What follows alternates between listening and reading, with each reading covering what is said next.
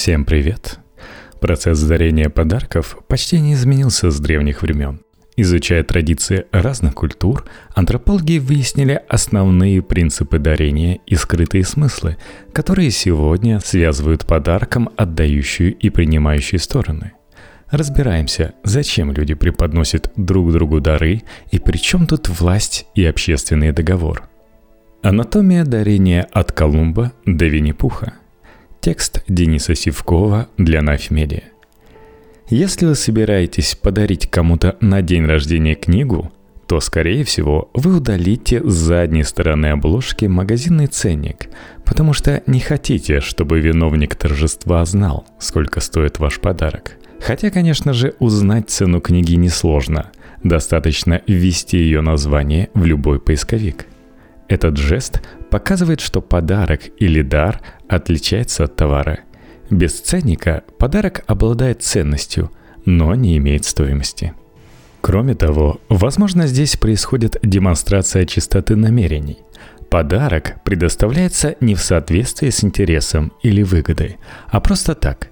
Или, как говорила сова в мультфильме про Винни-Пуха, безвозмездно – Почему в капиталистическом мире до сих пор происходит это подчеркнутое изъятие дара из товарно-денежных отношений? Почему люди дарят друг другу бесценные подарки и какие цели при этом они преследуют? Довольно долго дары находились в слепом пятне и не были предметом изучения. Показательный пример неузнавания дара обмена можно увидеть во встрече Колумба с жителями открытой им Америки – в 1493 году в Европе широко распространился один из первых антропологических документов. Это было письмо, написанное Христофором Колумбом двум чиновникам, принимавшим участие в организации экспедиции. Дьяку дворцовой палаты Арагонского королевства Луису де Сантахелю и казначею королевства Габриэлю Санчесу – в письме Колумб описывал открытые им земли, их предполагаемые и реальные богатства, а также нравы и обычаи населявших острова людей. Письмо было написано на двух будто бы разных языках. Один из них – это средневековый язык чудес – в средние века воображаемая Индия считалась местом, в котором сосредоточены всевозможные диковины и богатства. И в письме Колумба в режиме ожидания чудес каждый следующий остров был еще больше, чем предыдущий. Он пишет о хвостатых людях, он пишет о хвостатых людях, безволосых людях, о множестве пряностей, золоте без счета.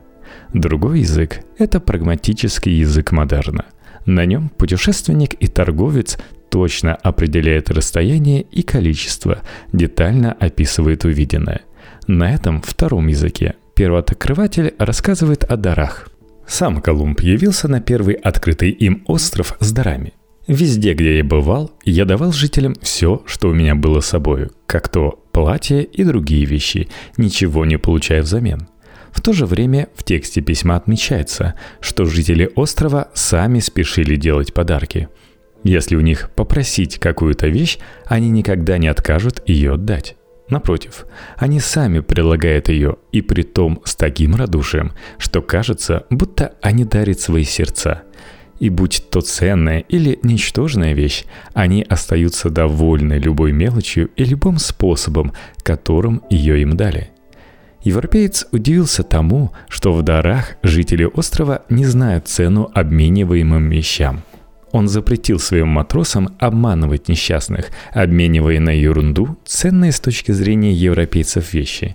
Даже за обломки лопнувших обручей от винных бочек они, как дикари, отдавали, что у них было. Путешественник не замечает, что Кома Бестиас действует почти так же, как и наши современники, удаляющие ценники с подарков. Их интересует не ценность вещи, а сам обмен. Он нужен не для наживы, а для чего-то другого. Колумб не понял суть дара обмена у индейцев, хотя сам пришел к ним с дарами – Дар оставался загадкой до начала 20 века, пока в 1925 году не вышла книга французского антрополога Марселя Мосса «Очерк о даре». Племянник знаменитого социолога Эмили Дюргейма, Мосс, в отличие от других антропологов, не ездил в экспедиции на далекие острова, в пустыне или в джунгли, но внимательно читал отчеты путешественников и книги коллег, проводивших полевые исследования. Мосс обратил внимание на то, что в архаических обществах не было товарно-денежного обмена. Распределение ресурсов здесь осуществлялось в форме ритуальных подношений, даров – Люди обменивались не только материальными предметами, но также символами, ритуалами, например, песнями и танцами, и даже невестами. В первую очередь Амоса заинтересовал Поталач – ритуальное распределение даров у индийцев северо-запада, среди таких племен, как Квакиутл, Тлинкит, Цимшиан, Нутка и Кула. Дарообмен среди меланезийских племен на Трабрианских островах – Однако задача автора очерка о Даре была более амбициозной. Мосс показал, что во всех сообществах, в том числе в современном, действуют три правила дарообмена. Обязанность дарить, обязанность принимать дар и обязанность отдаривать. Несоблюдение любой из них может привести к серьезным социальным и политическим последствиям, даже в капиталистическом обществе дар в виде подарков, услуг и подношений играет важную роль. Текст Мосса вызвал и до сих пор вызывает бурную дискуссию исследователей. Одни авторы находят в тексте Мосса новые идеи и стараются развить их на этнографическом материале, собранном в тех или иных регионах. Другие пытаются спорить с ним и ищут примеры альтернативных способов дарения и формы дара – Ритуальную раздачу подарков Подлач подробно описал во второй половине XIX века Франц Буас, американский антрополог, родившийся в Германии. При инициации рождения ребенка или бракосочетании виновники торжества раздавали все свое имущество. Например, каждый член клана или племени, в зависимости от масштаба подлача, получал одеяло – если оставалось лишнее имущество, то его могли сжечь, сломать, бросить в воду.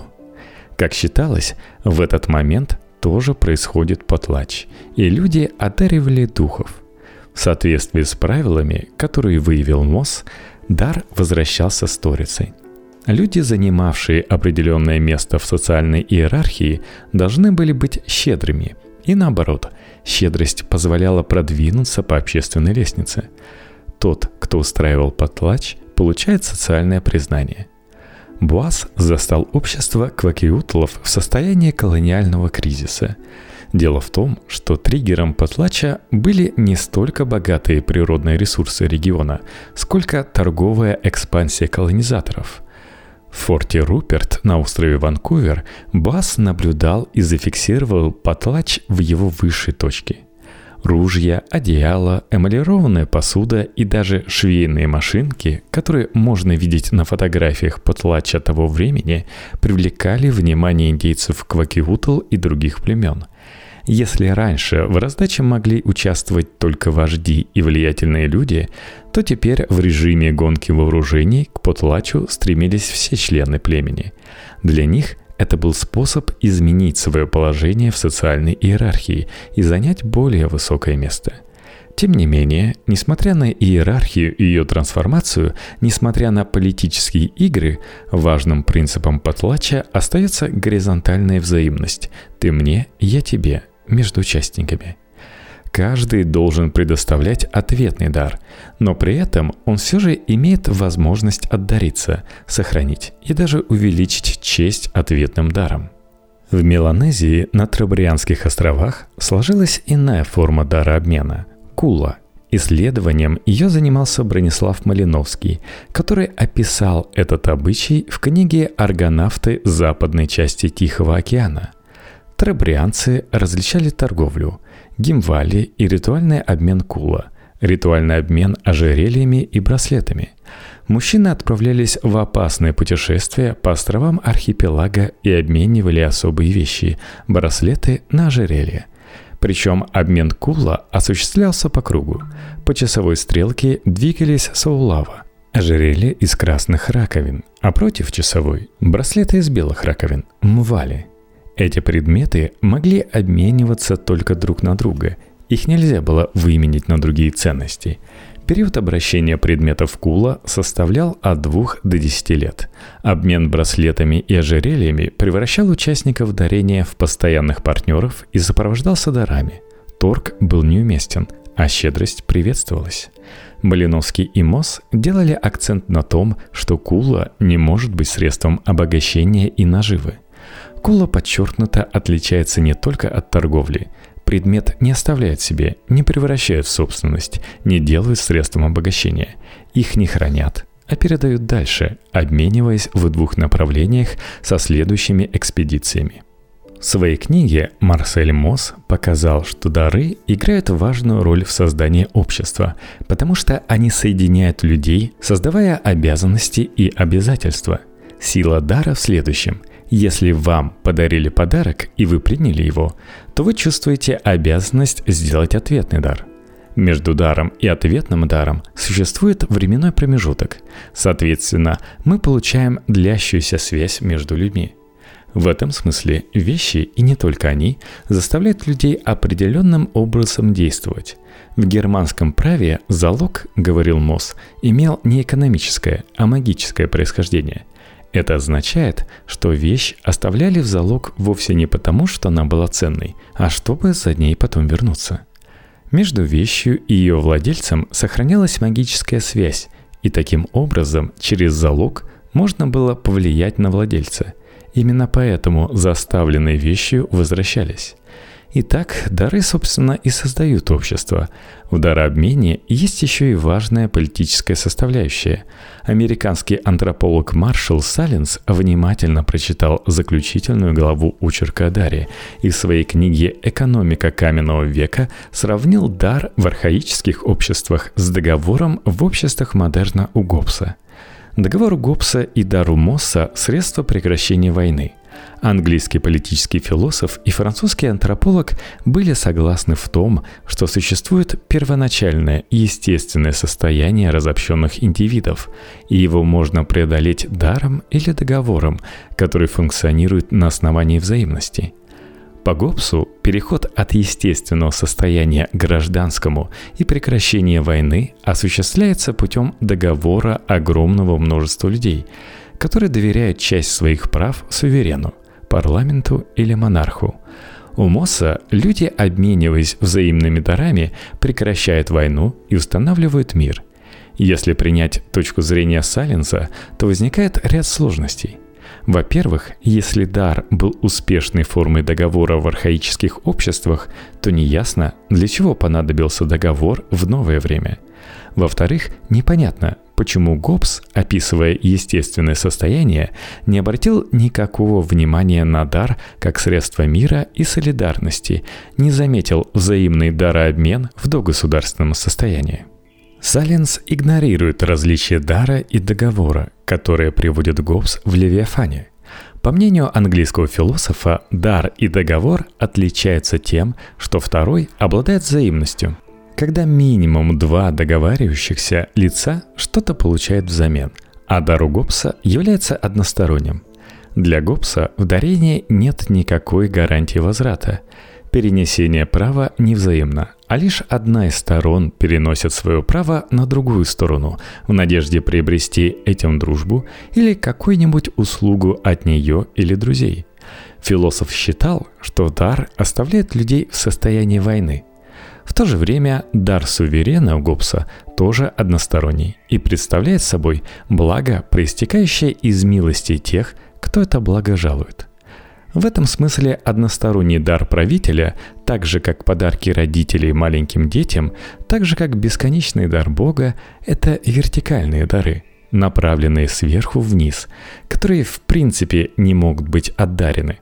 В таких дарах скорее утверждается власть дарящего, чем происходит приобретение блага получателем. Марсель Мосс не замечал того, что дары могут быть односторонними проявлениями власти. Томас Гоббс не видел, что дары могут быть взаимными и бескорыстными. Христофор Колумб, как представитель Бога и короля, приходил к индейцам с даром власти, который не может быть отдарен, поэтому и не замечал те взаимные дары, которые делали индейцы. Французский социолог Пьер Бурдье, который исследовал подарки в Кабилии, обратил внимание на то, что дарообмен может быть очень гибким. Схема, которую он предложил, превосходит в вариативности три правила Мосса. Возможна ситуация, когда на дар не будет ответа или получатель будет медлить с ним – это означает, что когда сегодня мы делаем подарки, то мы можем использовать их в зависимости от ситуации, как средство манипуляции другим, навязывания власти или как средство мира, солидарности и дружбы. Когда мы дарим подарок и отдираем ценник с задней стороны книги, мы можем иметь в виду совершенно разные вещи. Этот жест может выражать самые добрые намерения – Например, желание установить или поддержать дружеские отношения. Но также он может скрывать намерение захватить другого подарком и сделать его обязанным. И тут, мне кажется, к месту вспомнилось детское «подарочки, не дарочки».